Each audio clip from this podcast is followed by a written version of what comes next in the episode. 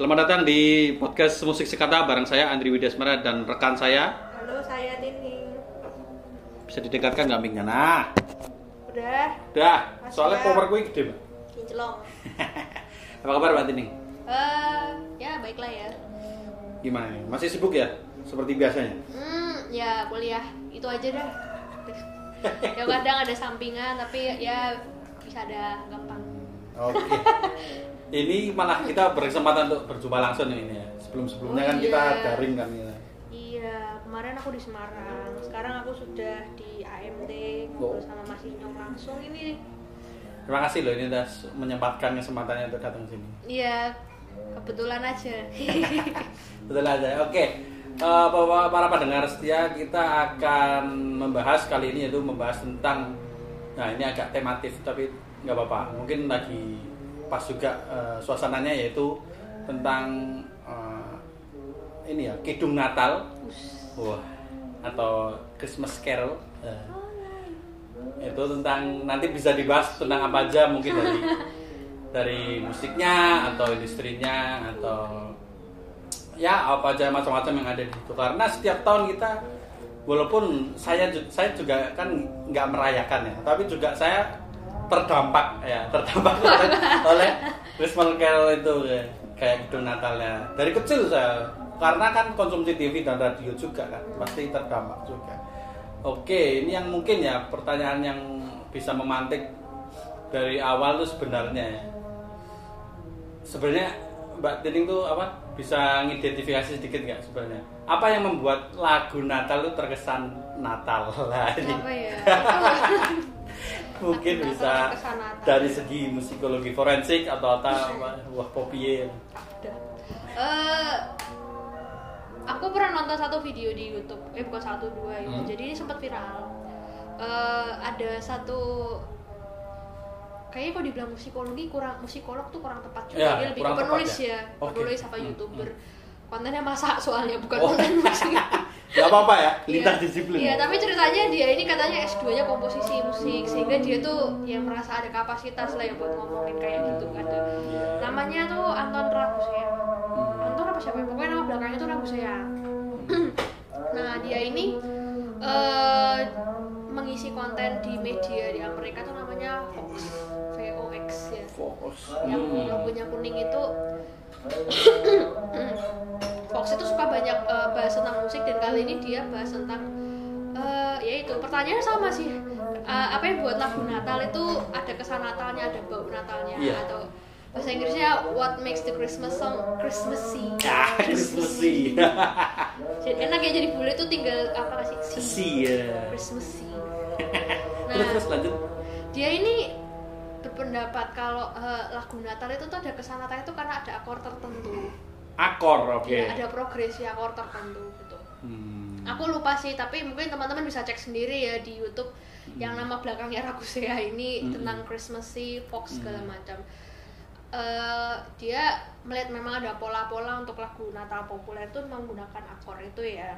Hmm. Tapi ini dibantah sama Adam Neely. Oke, Adam Neely. Adam Neely ini ya YouTuber, YouTuber, YouTuber musikolog ini kayaknya andalannya anak musik tuh. Iya, kampus-kampus Taiwan. Iya. Oke, oke. Nah, Adam Neely ini membantah bahwa akor kayak gitu tuh kan sebenarnya tidak apa ya, tidak ada kaitannya dengan makna ekstra musikal yang hmm, lain kan. Hmm, hmm. Jadi uh, akor itu tuh yang progresi Christmassy itu kalau mau ditaruh ke lagu yang bukan Natal, apa lagu galau atau lagu happy-happy itu tidak berdampak? Tidak, tidak ada efek Natalnya. Hmm. Bahkan dia mencontohkan lagu populer, lagu cinta, ada progresinya. Ya mungkin ada sedikit nuansa Natalnya ya untuk hmm. beberapa orang, tapi itu bukan lagu Natal, itu lagu hmm. cinta. Dan hmm. uh, dia nyebutnya kalau nggak salah akor nostalgia. Akor nostalgia. Oke, oke. Tapi ini cuma istilah dia populer aja cuma. Ya, istilah populer. Uh, uh, cuman pada intinya ketika lagu itu pakai akor itu sebenarnya nggak uh, juga kalau dibilang lagu Natal itu ada kesan Natalnya. Itu cuman ya pakem populer aja. Jadi dibantah nih ya? Iya dibantah.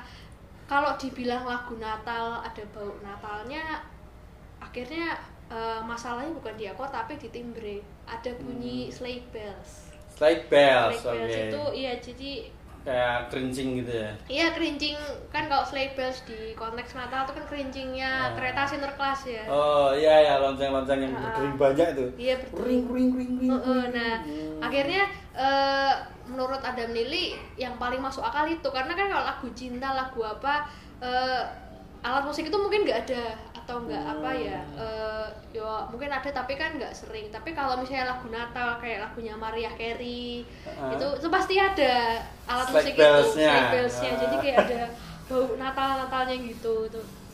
Oke okay, oke okay, oke. Okay. Itu kok secara musik ya.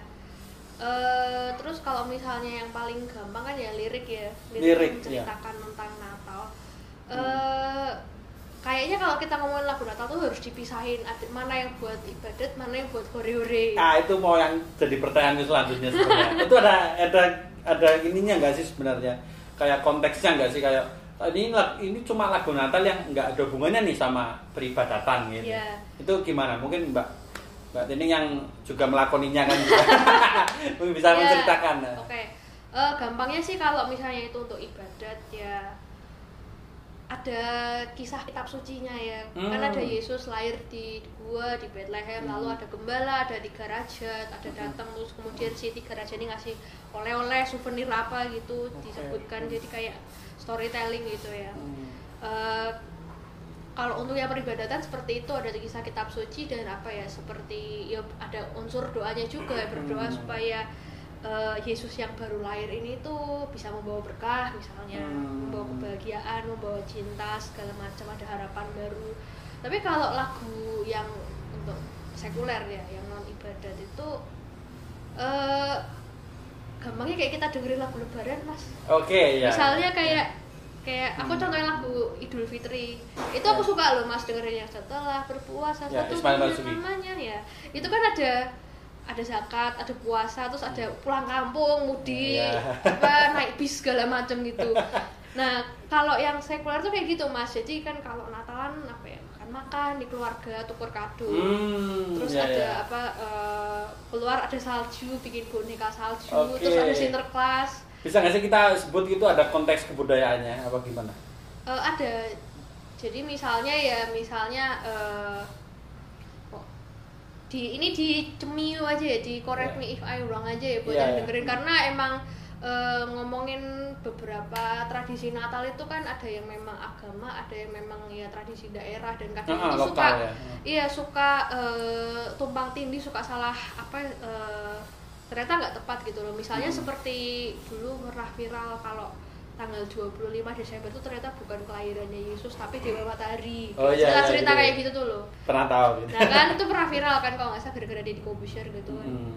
Padahal ternyata e, ternyata secara secara tradisi kan kebetulan e, di Kristiani itu kan tradisi literasinya kan kenceng banget. Hmm. Ternyata sebelum ada teori itu Dewa Matahari, sebelum sebelum katanya orang Roma itu merayakan Dewa Matahari di tanggal segitu.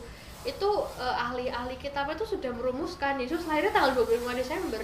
Hmm, baru sebelumnya udah ada. Ya, baru setelah itu eh, kayak kebetulan aja ya misalnya ya Yesus lahir tanggal segini terus kebetulan orang Roma mungkin nggak tahu ya Yesus lahir tanggal kapan, terus ya harinya sama aja. Terus kemudian eh, akhirnya setelah beberapa tahun kemudian yang baru modern ya kira-kira baru seratus dua ratus tahun yang lalu hmm. muncul teori kalau dua puluh lima Desember itu uh, Dewa Matahari kayak hmm. gitu.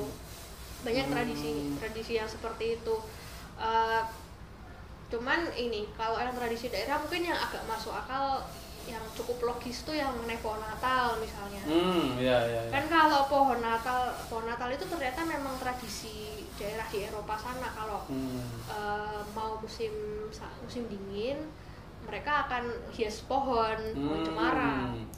Oh iya iya. Kan ini kan uh, dulu Eropa pagan ya.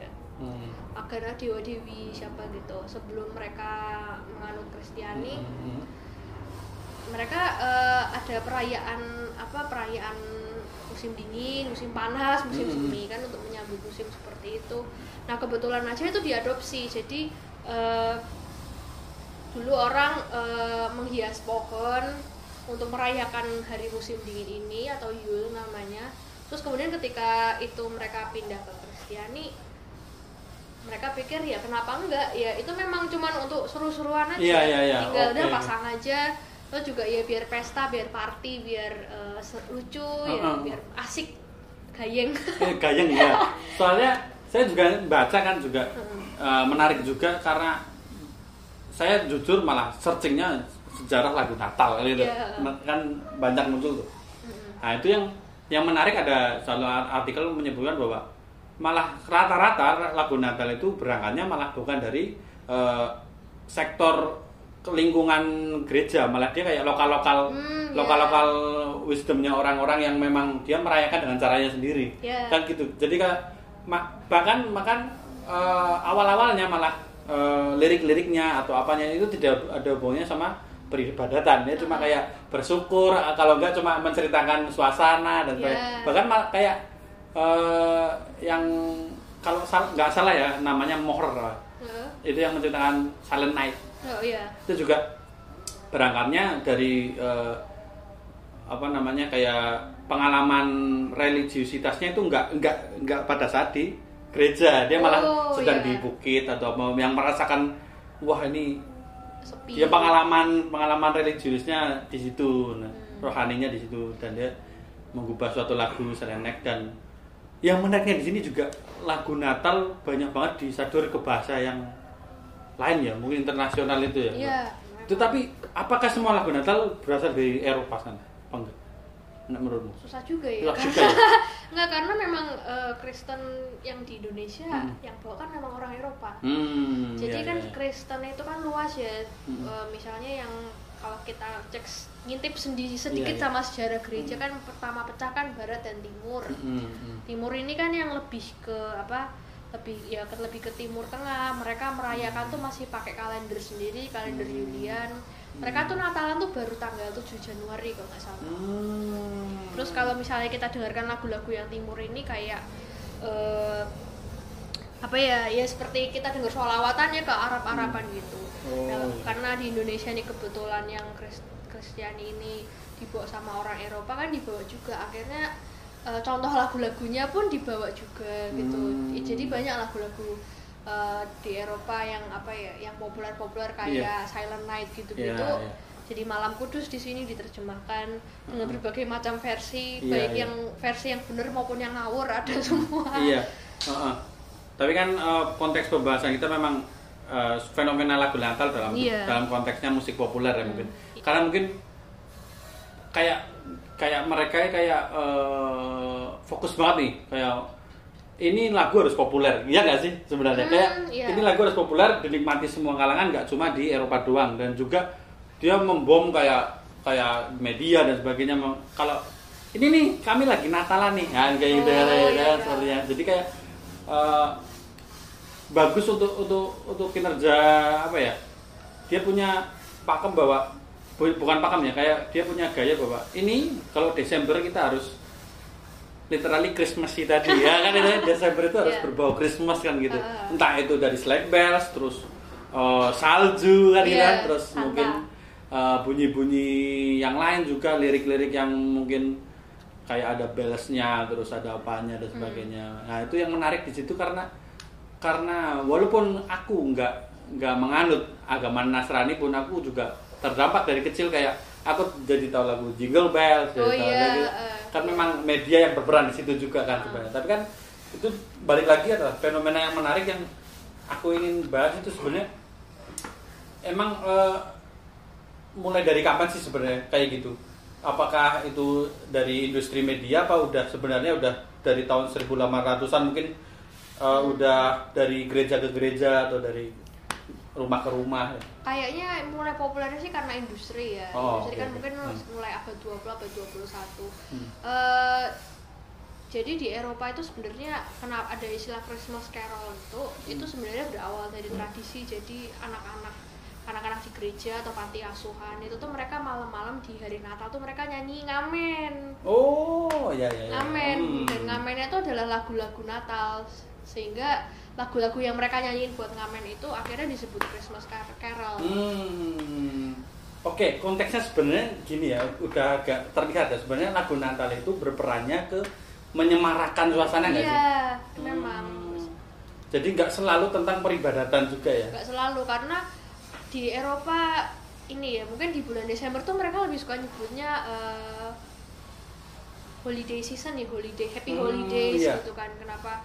Nah, kenapa mereka lebih suka happy holidays daripada kalau di, di Indonesia kan kita cuma Natal dan Tahun Baru, tapi mereka tuh happy holidays karena ternyata uh, nggak cuma Natal, tapi orang Yahudi ada hari apa ya, Hanukkah ya kalau nggak salah, itu juga di bulan Desember ternyata. Ah, ya, ya, ya, jadi ya. Makanya kenapa kok lagu Natal sekarang mungkin uh, semakin sekuler, yang apa nggak cuma buat ibadah doang, mungkin ya supaya nggak cuma yang rayain Natal, tapi ya yang juga yang juga liburan ya, yang ya, ya, ya. itu hmm. juga bisa merayakan, uh, juga bisa dengerin itu dan nggak tersinggung ya. Ya, ya, ya. Nah, itu. Mm-mm. Jadi yang menarik kan, aku udah nem- nemuin yang paling sering aku dengar dari kecil, yaitu ada dua judul tadi, Jingle Bells sama Santa Claus is Coming to Town. Oh, itu yeah, apa yeah. juga lupa aku.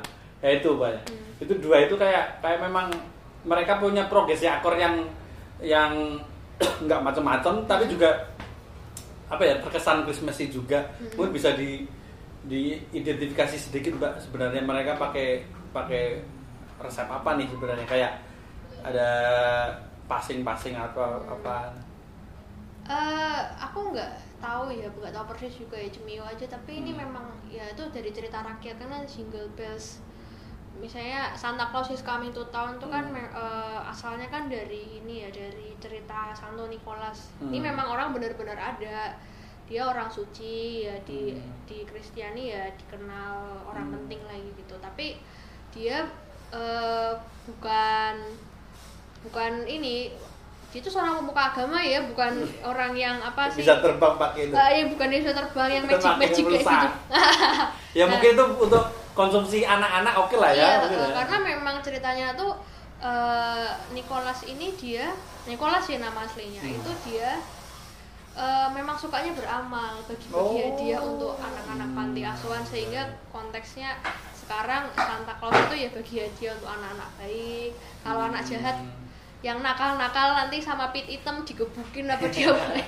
Oke, itu mengakar sekali ya, sampai saya yang bukan Nasrani pun tahu itu. Iya, uh, pit hitam pun juga cuman ada di Belanda kalau nggak salah. Hmm. Terus kan dibawakan ke sini karena kita jajahan. Iya, iya, iya. Tapi kalau di Amerika mereka kayaknya nggak familiar sama pit hitam dan cerita-cerita seperti itu.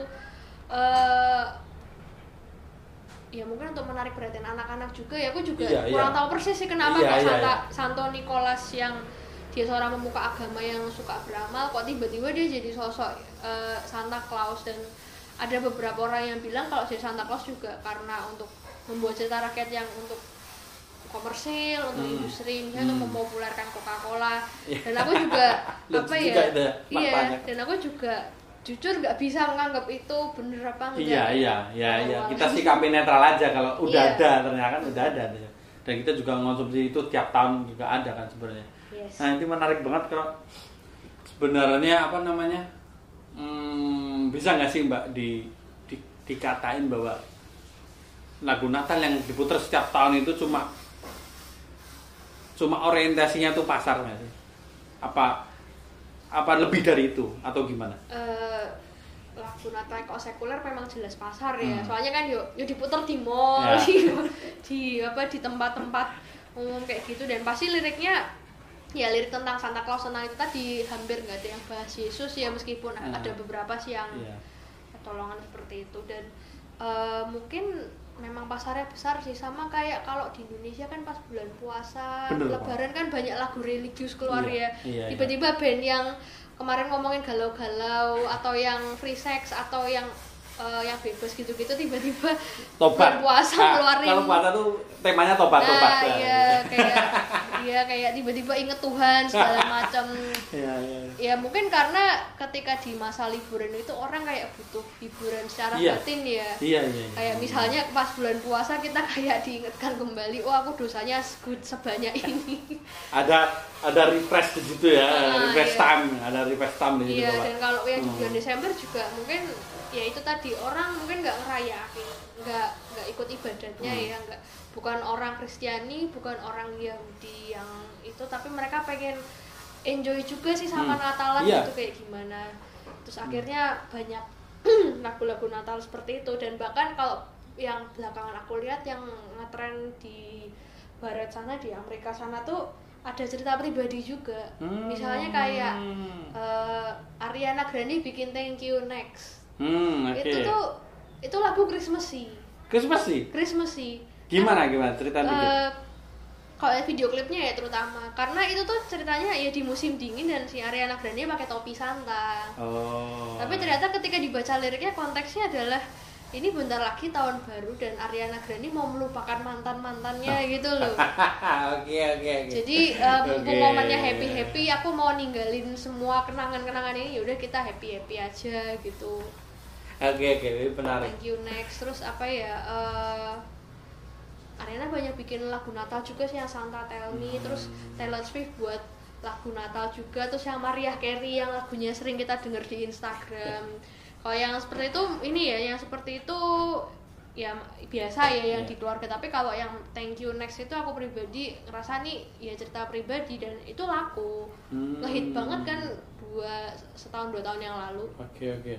Jadi kan yang Mbak paparkan ini tentang ini ya, uh, ini apakah kontekstual up, up, apa kontekstual enggak dengan yang pasar. Mm-hmm. Nah untuk Mbak Tini sendiri sebenarnya untuk apresiasi lagu Natal ini sebenarnya. Yeah. Itu gimana Mbak? Adakah yang sampai memang wah kalau aku dengerin lagu Natal ini kayak merasa ada punya eh, rasa di hati itu kayak ayem ayem dan sebagainya, itu secara internal nggak sih seperti itu Mbak? Buat aku pribadi ya? Hmm.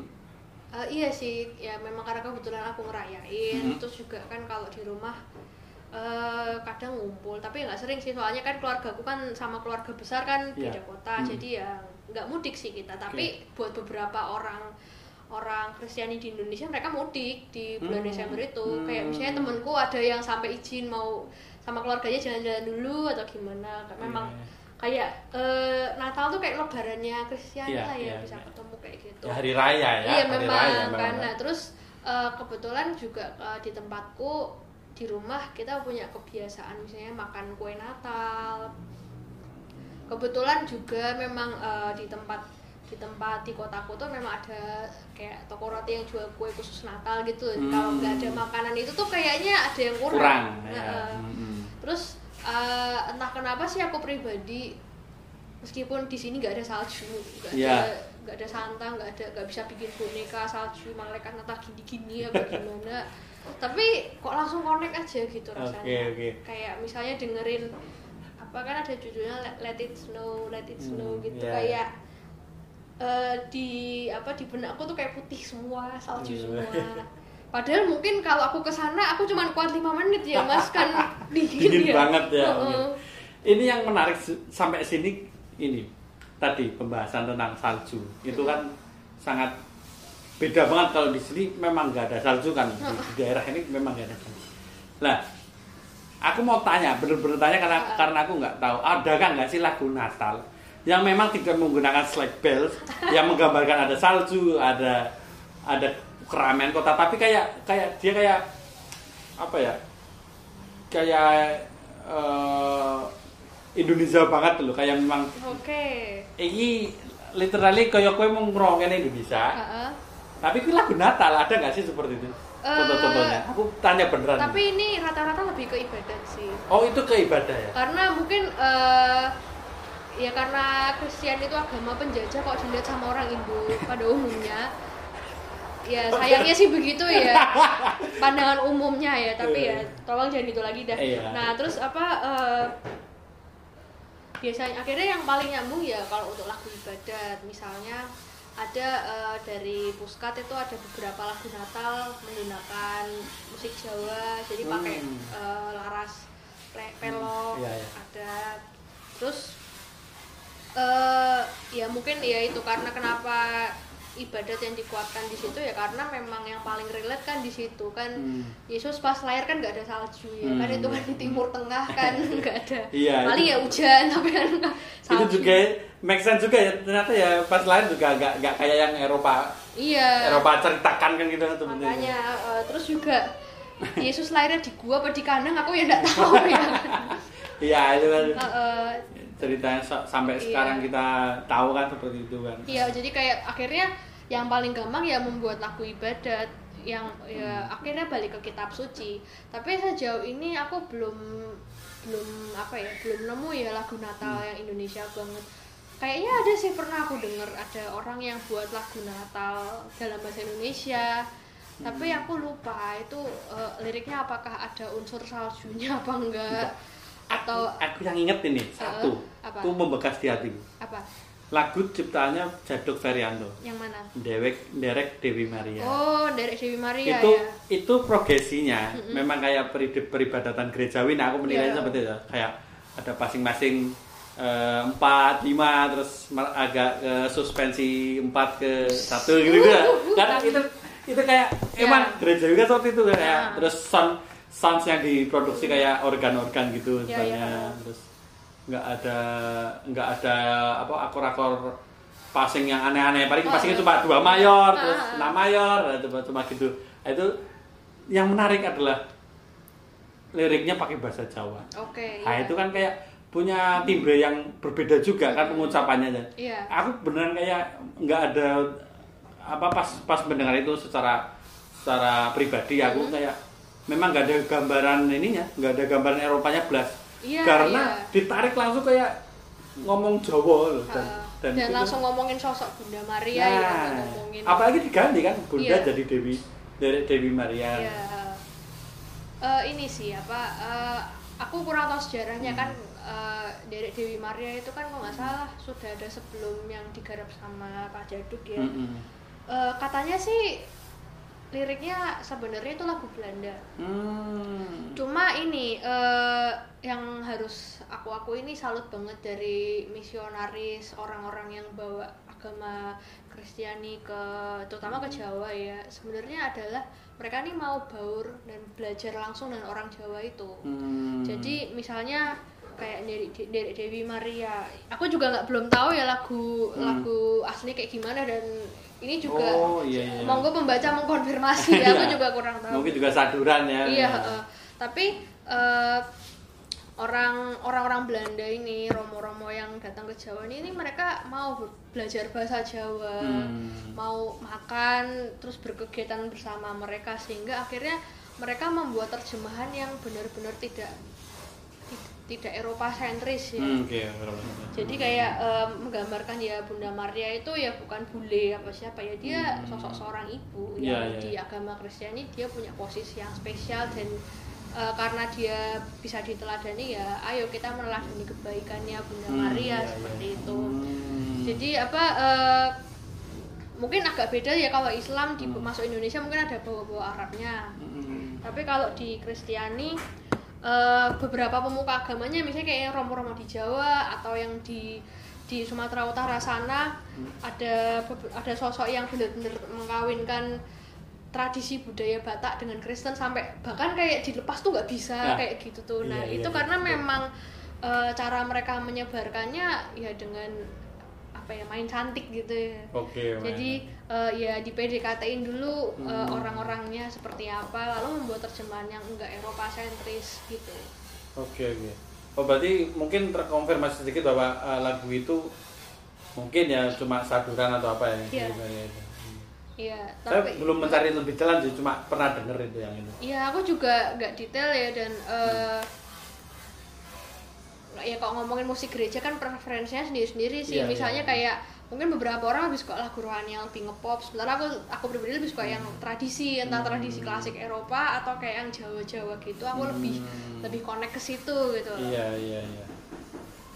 Tapi yang yang seperti itu sebenarnya apa di perayaan-perayaan Natal ya yang tahu ya yang tahu-tahu aja kan sebenarnya yeah. gitu yang yang memang kayak orang kayak aku ya beneran yang tahu cuma Jingle Bells terus ya ya no lah ya Santa Claus is coming to town lagu apapun yang diputar di mall di mall lah ya. Itu mall sekarang jadi kayak jadi kayak uh, tempat yang memang mengenal meng, apa oh ini lagi Natal nih ya gitu terus banyak ini iya terus kalau Natalan gini ada ice skating ya iya ya itu kan cuma logika pasar aja biar memang biar sih, biar pas momentumnya kan gitu kan mm-hmm. Nah itu yang yang bisa di apa bisa diambil di sini kan bahwa sebenarnya lagu-lagu Natal ternyata banyak terdapat uh, ini ya uh, konteks-konteks yang memang tidak terbawa selalu ke peribadatannya, itu cuma mm, yeah. cuma kayak menyemarakan ya berarti ya, uh, menyemarakan yeah. yang kita tadi udah bahas bahwa sebenarnya ini kayak uh, campur aduk sama liburan, terus sama uh, mungkin orang-orang pengen vacation kemana dan pengen merasakan merasakan hiburan juga ya, mm-hmm. karena beneran kayak Slack Slack Bell itu kayak kayak karakter utamanya di situ lagu yeah. Natal ya, kayak tanpa itu nggak nggak ada Natal ya, sebenarnya. Mm-hmm, yeah. Menurut Mugi kayak kayak gitu seperti itu, fenomena seperti itu disikapinya gimana untuk untuk kelanjutan lagu Natal yang besok-besok? Uh, gimana ya?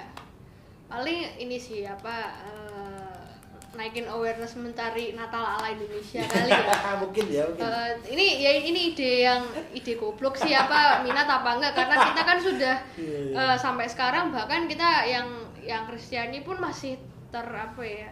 masih terperangkap kalau Natal adalah Eropa, salju, yeah. Santa segala macam. Yeah, yeah, yeah. Uh, dan kalau maupun mau buat lagu lagu Natal yang hmm. Indonesia pun pada akhirnya ya, ya harus yang untuk ibadat, bukan yang untuk konteks hore-hore gitu. Terus hmm. apa ya? Aku nggak ada masalah sih dengan enjoy kayak gitu karena hmm. mungkin kita kita mungkin nggak punya duit ke Eropa ya, jadi kayak kita mau mau ice skating ya udah ke mall aja deh, yeah, yeah, yeah. uh, ice skating ke mall aja deh sambil mendengarkan lagu-lagu Natal, Jingle Bell atau Let It Snow gitu, jadi nggak usah jauh-jauh. Terus juga apa mungkin kalau kita kita orang tropis ke sana yeah. ya nggak kuat dingin juga kan di dalam. Terus soalnya nih lagu religi ada kayak semacam perbedaan nih Mbak, aku ya, cerita dikit. Uh, lagu religi itu tahun-tahun dua ribuan awal itu yang populer loh ini ya, uh, yang populer itu semi-semi rock. Oh iya oh, iya. Yang ada kayak Gigi, uh, Ungu, ini yang populer-populer ya. Oh iya. Itu semi-semi rock itu. Yang tomat itu, bersiat itu. Ah, belum itu. Oh, belum. belum. Oh. Itu dua ribuan, dua ribu sepuluhan ke atas uh, beda lagi. Iya, iya. Kayak Wali terus. Oh iya. Nah, itu, Wali merajai itu. Uh, nah, tahun-tahun dua ribu delapan belas, sembilan belas, dua puluh hmm. itu Nisa Nisa Sabian. Sabian. Hmm, nah, beda ya. Lagi itu udah udah kayak selawat-selawat yang kayak pakai uh, apa namanya? Heeh. Mm-hmm. I D M dikit, ah, bukan I D M ya, kayak pakai apa namanya? Elektro-elektronik yang hmm. pop gitu. Yeah. Terus Maulana yang agak kayak nah, itu ada perbedaan gitu. Mm. Kalau Mbak Tini sendiri mencermati lagu Natal yang ada di Indonesia, apakah itu semuanya klasik? Apa ada perbedaan kayak yang tak sebutin? So, soalnya, oh iya iya. Ya ini nggak ngomongin mayoritas minoritas iya ya, sih, tapi iya, uh, perkembangannya aja apakah ada? Aku jujur nggak lihat ya. Hmm. Apa karena uh, mungkin karena kita udah terlanjur enak sama yang dari luar. Hmm, iya, iya. Terus juga apa karena udah mapan ya. Udah mapan dan mungkin juga karena kita minoritas ya. Mungkin kayak apa? Uh, kita nggak aware sama Natal ala Indonesia gimana, hmm. terus apakah kita perlu bikin lagu lagu Natal yang baru, hmm. karena ya udah terlanjur enak dan kayaknya sama aja sih sama apa misalnya uh, kalau yang di Indonesia kan aransemennya yang pop dengan sedikit sentuhan klasik ya, ada yeah. geseknya, terus ada uh, yang temponya slow atau yang agak cepet hmm. dikit hmm. atau uh, ya masih pop lah pada umumnya lah ya, hmm. tapi nggak uh, seperti yang tadi dibilang Mas kalau awal-awal dua ribuan band-bandan terus habis itu mulai yang uh, lebih elektronik. Eh, Kosita Kosita iya. Kosita tahun sembilan puluhan dulu. Hmm. Jadi kalau religi Islam itu kayak beneran dia mencari bentuk baru terus loh, walaupun yang nggak baru-baru amat masih, sih. Iya. Jadi kayak mereka kayak pengen kemasannya baru terus. Aku kelingan banget dan tahun-tahun sembilan puluhan Nasir Nasidaria itu merajai lagu oh, iya, religi iya. sekali. Nah, tahun dua ribuan udah beda lagi rock-rockan, beda lagi tuh. Nah, dan seterusnya yang saya sebutkan tadi. Kayaknya sih kalau aku pribadi ngeliat itu juga ya pasar juga sih. Iya, iya pasar. Karena juga. Kan ya ngikuti pasar jelas. Ya, dan ya. Mayoritas. Iya, karena kan pendengarnya banyak. Terus ya karena ya karena di sini banyak Islam ya, ya cobalah untuk uh, mencari uh-uh. more appeal dengan aransemen seperti itu. Gitu. Makanya aku tadi bahas itu antara mayoritas, apakah ini karena sebabnya itu, apa karena memang belum ada aja mungkin ya. Apa apa mungkin nggak minat juga ya, nggak populer paling. Iya nggak populer paling hmm. ya. Soalnya apa ya, hmm, ya susah juga sih iya, untuk melepasin iya, iya. konteks Eropa dengan hmm, itu. Iya, iya. Padahal secara agama ya nggak ada hubungannya. Iya, memang memang saya nggak ada hubungannya. Ya mungkin aku bisa ngapresiasi ya lagu dengan dengan nafasmunya ungu ya, mungkin okay. itu kan agak agak aneh juga ya. Hmm. Dan demi deng tak deng deng akhirnya oh, iya. santai dan saya tapi itu juga ada doa doanya jadi kayak bingung juga aku ngapresiasinya gitu apalagi kayak sesungguhnya itu kan ngutip Al-Quran terus sebenarnya yeah, kan iya. ada juga dia kayak aduh kok gini tapi ya ya itu kan juga apresiasi orang sendiri sendiri ya yeah, uh. mungkin uh, ungu naik niatnya baik ya tapi kayak Al-Quran dikutip terus langsung jadi lagu populer yang itu ya yang, mungkin yang buat beberapa orang aku aku terganggu. Oke. Okay. Oke. Okay. Tapi enggak apa-apa. Aku, iya aku yang enggak progresif aja cuma ngapresiasinya aku kayak jadi ini kan ayat Al-Qur'an yang yang ini serius. Mm, serius iya. sebenarnya serius enggak enggak yang ini. Ya tapi enggak apa-apa. Maksudnya kayak dia mungkin dakwah mungkin ya ininya ya. Iya iya dakwah. Iya dakwah, iya dakwah. Dakwah. Kan kalau punyaku ada yang dakwah itu. Kalau di Nasrani mungkin ada penyebaran atau gimana, Mbak? Iya, mungkin karena aduh ini jadi ngomongin mayoritas minoritas lagi. Ya, tapi itu realita kita. Iya sih, realita re- iya, realitanya kita. Mungkin karena ini, ini sih. Enggak enggak bermaksud tendensi apa-apa. Memang, iya. Faktanya gitu. Iya, aku cuma takut ada yang protes karena podcast kita. Enggak enggak bercanda-bercanda ya, teman-teman. Kita santai kok di sini ya. Iya, jadi apa uh, karena aku aku baru sadar juga ada karena di dakwah itu ya. Sementara kalau kita kan mungkin uh, kalau boleh jujur ada ada semacam ketakutan kalau dibilang kristenisasi kah oh, atau ada ketakutan di situ. Uh, ya, enggak, untuk kan? beberapa orang hmm, sih, untuk beberapa, untuk beberapa orang. orang. Mungkin hmm. mungkin buat orang yang uh, mereka gerejanya enggak diganggu atau yang ah, itu juga saya ikut prihatin tuh Mbak beneran. Iya, mungkin kalau yang seperti itu mungkin enggak terlalu aware sama kayak kemarin aku sharing dikit ya kayak hmm. misalkan kita ibadatnya online nih. Hmm. Ibadatnya online. Nah, kebetulan pernah pas kita ibadat online kan kita ada ibadat sore, misa ya, ada misa sore. Nah, kebetulan itu pas jamnya azan maghrib. Hmm. Nah, waktu itu disiarkan di T V R I azan maghrib dikeluarin pas romonya lagi doa. Ada ada seperti itu. Iya, apalagi kan jam sholatnya kan beda-beda ya Mas, kan yang di Jawa sama yang di Medan kan mungkin duluan kita, sementara mereka kayak harus beberapa meskipun jam jam mulai misalnya sama tapi ternyata di sana tabrakan seperti yeah. itu. Itu sempat rame juga waktu awal-awal pandemi. Karena yeah. uh, karena ya nah Uh, ya untuk beberapa orang terganggu ya, orang kita mau dengerin khotbah, memilih mau konsen berdoa kok ada. Ya, ya saya juga benar-benar prihatin yeah. kalau ada kalau seperti yeah. itu. Memang, memang kayak toleransi memang harus terus kita harus yeah. terus kita ini. Maksudnya kayak yeah. itu bukan barang lawas ya, itu maksudnya yeah. harus terus kita jaga sampai sekarang.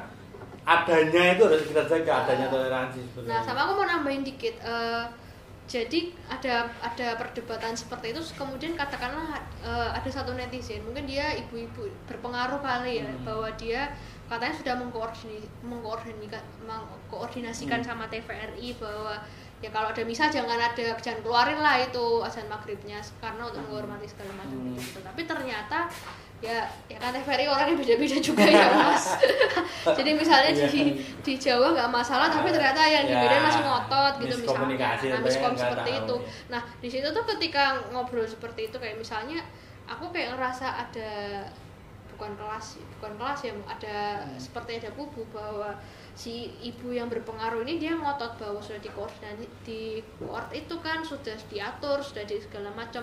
Sementara yang di luar sana e, berpendapat kalau meskipun sudah diatur seperti itu mereka tetap kena, tetap tetap disela seperti ya. itu. Hmm. Jadi kayak e, jadi kayak ya beda ininya. Jadi kayak ada yang ya kalau yang mereka merasa nyaman dengan situasi ya. sekarang nggak masalah, tapi buat mereka yang ya yang misalnya ya ada gangguan seperti itu, apalagi kalau uh, gerejanya nggak bisa gara-gara apa ger, apa I M B-nya nggak keluar I M B. Gitu. Ah, itu agak nah, susah. Kasus-kasus itu, itu beneran masalah yang lain itu beneran. Memang, kayak, memang aku pun nggak nggak tahu uh, konteksnya itu beneran kayak. Iya. Aduh, aku aku muslim sama aku juga muslim, tapi nggak tahu menahu masalah. Iya sih. Ya. Yang I M B dan sebagainya itu kok uh, namanya uh, birokrasi seperti apa kok bisa sulit dan padahal ilmu ngarep ibadah. Ya mungkin ya untuk refleksi kita masing-masing. Masih. Ya mungkin ya kalau cuma ibadah kenapa harus tinggalkan kan juga. Ah, iya, iya, iya. Kita dari kita dari dulu juga urip bareng toh ya. Uh, maksudnya iya. Kita memerdekakan negara ini juga juga apa ada partisipasi dari nah, itu, kawan-kawan iya. Kita yang Nasrani juga, maksudnya nggak usah terus jadi iya. Problem lah gitu lah maksudnya. Dan apa? Aku... Ya pemerintah ya kalau dengar ya. Dan aku berbeda juga ini sih kayak. Uh... kayak di media sosial ya misalnya ada komen-komen seperti itu misalnya kayak rame di Kobusier dengan dua puluh lima Desember segala macam mm-hmm. uh, mungkin yang dari teman-teman muslim apa ya ya oke okay lah cukup tahu untuk apa membela Dedi misalnya atau segala macam tapi mm-hmm. uh, ada semacam ketakutan juga yang apa ya relasi kuasa kan atau terstruktur kan mm-hmm. oleh teori-teori yeah, yeah. yang sekarang seperti itu sehingga Uh, kalau misalnya kita kita padahal udah punya ajaran sendiri sudah punya yang benar kayak gimana tapi kita nggak berani untuk klarifikasi segala macam karena karena ya takut yeah, segala macam yeah. Dan juga kalau uh, aku sedikit ngelihat sama uh, yang di Katolik tempatku hmm. aku pribadi melihat bahwa pemuka agamanya lebih cenderung menghindari masalah daripada konfrontasi itu yeah, yeah, ya yeah, yeah. Aku ngerti aku uh, iya jadi Uh, mungkin untuk beberapa gereja yang lain kayak Protestan atau G K I G K J mungkin ada yang lebih open kah atau hmm. yang lebih uh, berani hmm. menyuarakan seperti itu sementara yeah. kalau tempatku tuh cenderung uh, hmm. ya udah kalau misalnya uh, ada kenapa kenapa kenapa ya udah ngalah aja yeah. gitu ya ini jadi melebar ke curhat sebenarnya ya tapi nggak yeah, apa-apa karena aku selalu penasaran bahwa perkembangan musik Natal itu, uh, kidung Natal di Indonesia juga ternyata apa dari latar belakangnya juga masih banyak ini ya masih banyak P R lah intinya yeah, kita yeah. punya P R juga untuk apakah itu toleransi ataukah itu apa namanya masing rasa minoritas mayoritas ataukah itu kayak yeah, sih, masing yeah. rasa apa-apanya birokrasinya ribet jadi kan kayak mau gerak apalagi berkembangan jadi mm. jadi sulit apalagi namanya sendiri ya mbak maksudnya kan nggak mm. nggak bisa kayak orang nyetak kue kan maksudnya kayak kayak beneran kita harus punya punya pengalaman dulu punya punya rasa aman dulu kan kita kan sebenarnya iya, punya rasa aman iya. dulu rasa dan sebagainya dulu nggak apa-apa ini pendengar kita melebar ke curhat nggak apa-apa iya. Tapi konteksnya masih oke okay lah masih kidung Natal yang memang konteksnya musik populer dan kita rasakan sendiri ternyata berdampak di luar di luar uh, kaum Nasrani juga kayak saya umpamanya walaupun berdampaknya itu enggak terus saya jadi masuk Nasrani enggak juga enggak enggak juga aku juga santai aja ya, gitu enggak apa-apa kok teman aku juga banyak sih yang apa yo kok Natalan ikut nyanyi padahal yo muslim segala ya, macam kayak gitu ya itu kekuatan lagu Mohr tuh luar biasa lagu Mohr ya memang aku sebatas hanya mengapresiasi memang itu lagunya bagus ya mau gimana ini kan gitu hmm. lagu bagus memang gampang dinyanyikan terus gampang diingat pokoknya ya, ya ya model-model Tin Pan Alley lah pertamanya kan gitu sih gampang diingat terus enak buat buat dinyanyiin terus progresinya juga melangkah kan gitu dadadi dadi dadadi dadi dadadi dadi dan kamu mah tuh saut-sautannya kan itu dadadi dadadi dadadi dadadi dadadi dadadi gampang banget untuk diamalin ya pop logic lah ya pop logic memang memang di situ peran penting makanya dia lagunya bisa abadi aku aku iya iya memang itu aku aku juga yang hmm. apa uh, pernah apa ya se se, se isi listening itu lagu-lagu Natal kayak hmm. kan kayak Santa Claus is Coming tuh tahun itu kan juga nggak terlalu baru ya kan yeah. udah cukup lama kayak yeah. Jingle Bell Silent Night pun bahkan udah seratusan tahun lebih kayaknya ada deh tapi yeah. tuh kayak Uh, tetap enak sih kalau buat aku sampai sekarang buat dinyanyiin justru kayak yang populer-populer seperti yang Mariah Carey kayak gitu tuh malah gampang lali juga iya nggak terlalu apa Men- ya merasuknya nggak terlalu, terlalu ini menikmati ya iya memang iya itu kayak jadi gini apa mungkin ya uh, mungkin mungkin aja tuh awalnya uh, buatnya mungkin agak bau-bau masih gerejawi kan. Hmm. Ya terus kayak uh, ada revo, aku nyebutnya revolusi Tin Pan Alley ya. Tin Pan Alley itu kayak musik Amerika yang dulu-dulu itu memang dari dari dari publishing itu Tin Pan Alley, oh, iya, yang memang jadi kayak punya gaya yang kuat banget sampai hmm. sekarang sampai sekarang masih kayak jadi sejarah lah intinya hmm. Tin Pan Alley kayak menghasilkan yeah. banyak uh, gaya baru dalam musik, terutama musik populer juga kan. Hmm. Itu kayak mereka juga berjasa untuk kayak mengemas lagu ini jadi lebih populer kan gitu iya kan. Jadi sih, wah iya. itu menurutku berjasa juga. Hmm. Kayak Bing Crosby terus dulu-dulu kan gitu. Bing Crosby terus uh, mungkin mungkin kayak uh, Frank Sinatra kan okay. juga kadang yeah. nyanyi lagu Natal juga dulu-dulu. Iya, nah, dan nanti lanjut ke artis tujuh puluhan, sembilan puluhan dan sebagainya yang tinggal nerusin kan gitu kan. Oh, iya. Jadi statusnya tinggal nerusin itu. Paling ya re-aransemen dan sebagainya. Iya, iya, iya. Dan sebagainya. Nah, yang menarik ini sebenarnya kayak uh, di Indonesia juga walaupun tadi kita masih ada masalah P R yang apa tentang toleransi gitu yang yeah. kita kemukaan.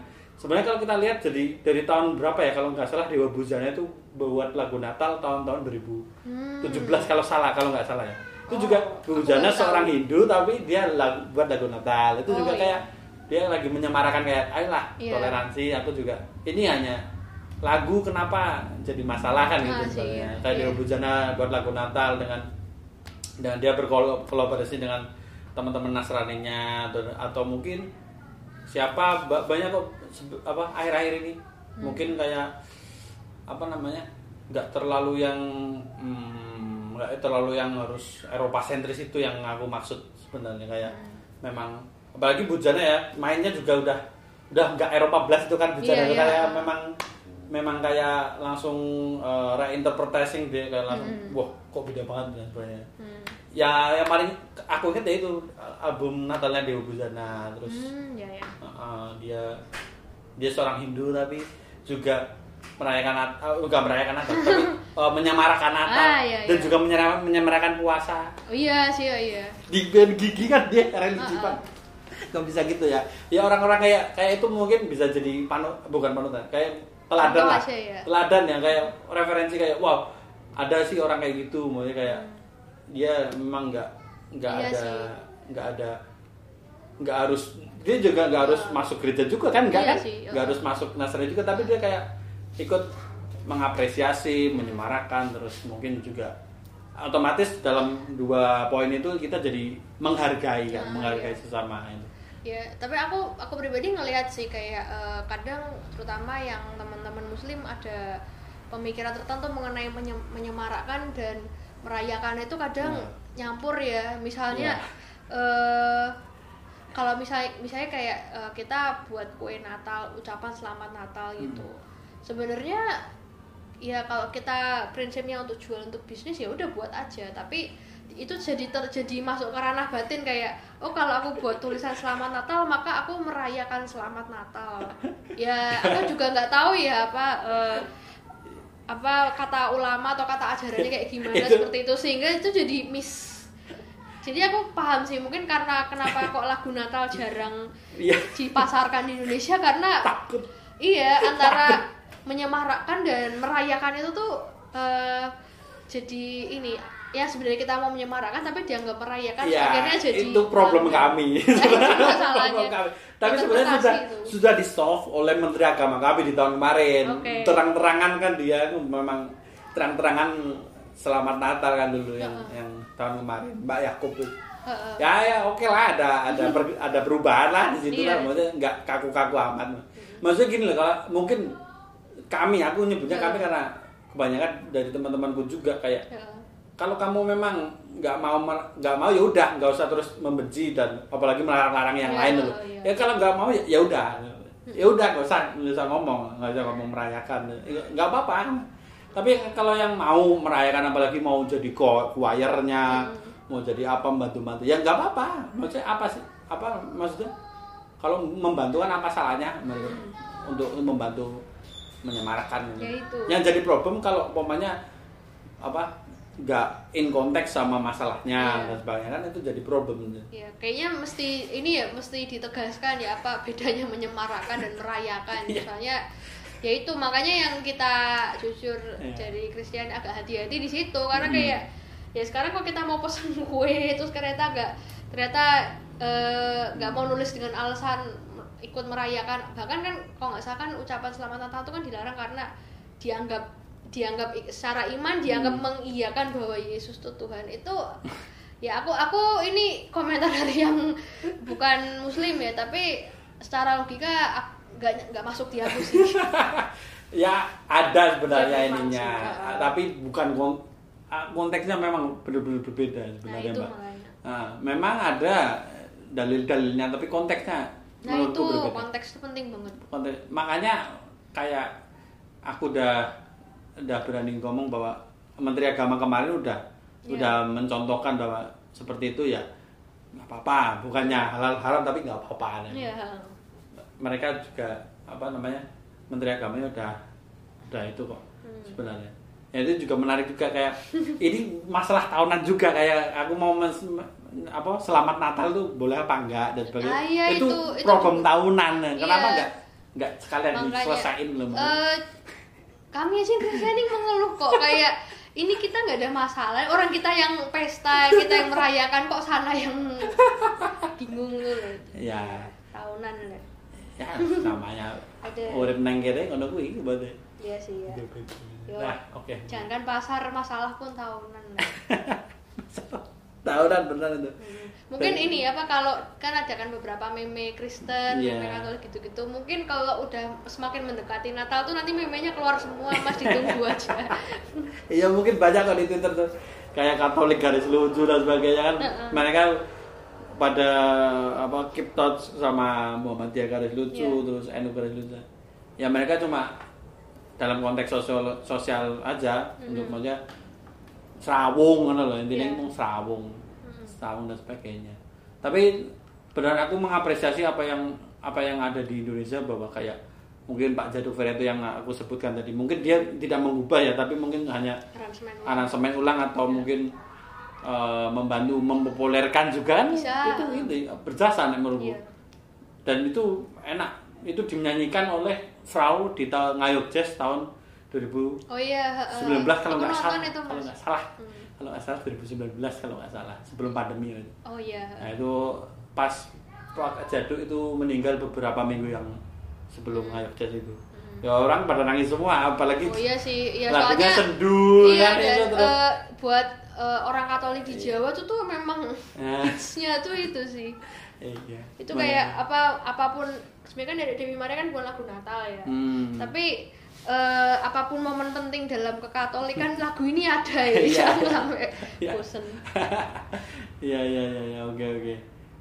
Berarti mungkin pembaca bisa uh, mark the point ya, Ush. marking the point antara pembicaraan kita bahwa sebenarnya uh, kidung Natal atau Christmas Carol uh, tidak selalu berorientasi pada peribadatan juga, hmm. dia juga me- mengenal uh, economic logic, wah, industrial yes, logic, memang. Terus dia juga mengenal pop logic juga hmm. untuk struktur musiknya, hmm. dia berkompromi dengan uh, repetisi yang mana itu bisa berpotensi untuk membuat lagunya abadi, dikenal orang, terus gampang dinyanyikan, entah itu repetisi, nada melangkah dan sebagainya, dan juga untuk uh, perkembangan uh, ini apa namanya lempar ke pasarnya juga saya sendiri untuk merasakan dampaknya untuk uh, Desember itu memang bulannya kalian aku lain nyebut bulan Desember itu iya bulannya iya. kalian karena puasa nggak kenal bulan Masehi kan puasa oh, iya. ganti terus tuh kan karena dia bulannya maju, Ramadan maju terus, bulannya bulan uh,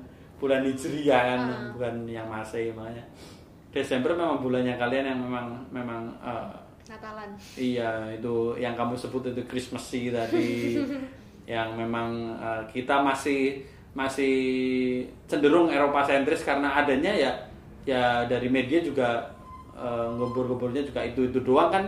Kalau setiap tahun gua itu tuh doang. Mm. Nah, sebenarnya dari hati kecilku juga kenapa enggak ini direvolusi loh. Ayo, foto Indonesia yeah. ngopo ya, bener-bener Natal rapopo kok. Mm. Mungkin ada sentuhan-sentuhan lokal atau gimana kan, oh, lebih iya. asik lah ya mungkin ya. Bisa, bisa kok. Bisa kok. Ada kan tadi aku sempat bilang ada beberapa lagu lagu Jawa tentang hmm. Natal tuh ya, ya kita populerkan lagi aja. Nah, bisa. Dia kasih lah, kasih spot lah ya buat buat buat ini. Hmm. Oke, oke. Mungkin ada yang mau dibahas lagi, Pak? Apa ya? Udah sih kayaknya udah. udah ya, jadi bahasa agama. Enggak apa-apa. Ya mungkin uh, pendengar podcast ya mungkin ini enggak ada tendensi apa-apa, ini cuma ya. Memang ngobrol biasa dan kita ngomong ngobrolin terutama Kidung Natal. Jika kalau dalam podcast ini terdapat uh, mungkin salah kata dari saya atau dari oh Mbak Tining, iya, saya mohon maaf ya, ini mem- memang beneran nggak uh, nggak berniat untuk memicu perbedaan apalagi memicu perseteruan kan sebenarnya. Yeah. Ini cuma kayak curhat dan sebagainya dari Mbak Tining sendiri, dari saya sendiri. Memang memang kita memang apa namanya mencari mencari damainya lah intinya. Asik. Natal apa yang yang paling ini berkarakter damainya kan, damai yes, Natal kan yes, yes. sampai ada damai Natal bersama bukan itu, oh, iya. walaupun aku nggak tahu itu sering dengar aja. Yeah, yeah, yeah. Aku sangat mengapresiasi kalau ada yang selalu uh, mengupayakan kedamaian. Oke, hmm. oke, okay. okay, terima kasih sudah mendengarkan sampai lima puluh menit hmm. yang lama ini. Thank you. Oke, okay, semoga tetap betah mendengarkan podcast Musik Sekata dari Penerbit A M T. Saya Andri Widasmara dan teman saya saya Tining. Oke, okay. sampai jumpa. Bye terima bye. kasih. Terima kasih. Jaga. P T W selamat Natal, Mbak. Oh iya, selamat Natal ya buat yang ngerayain.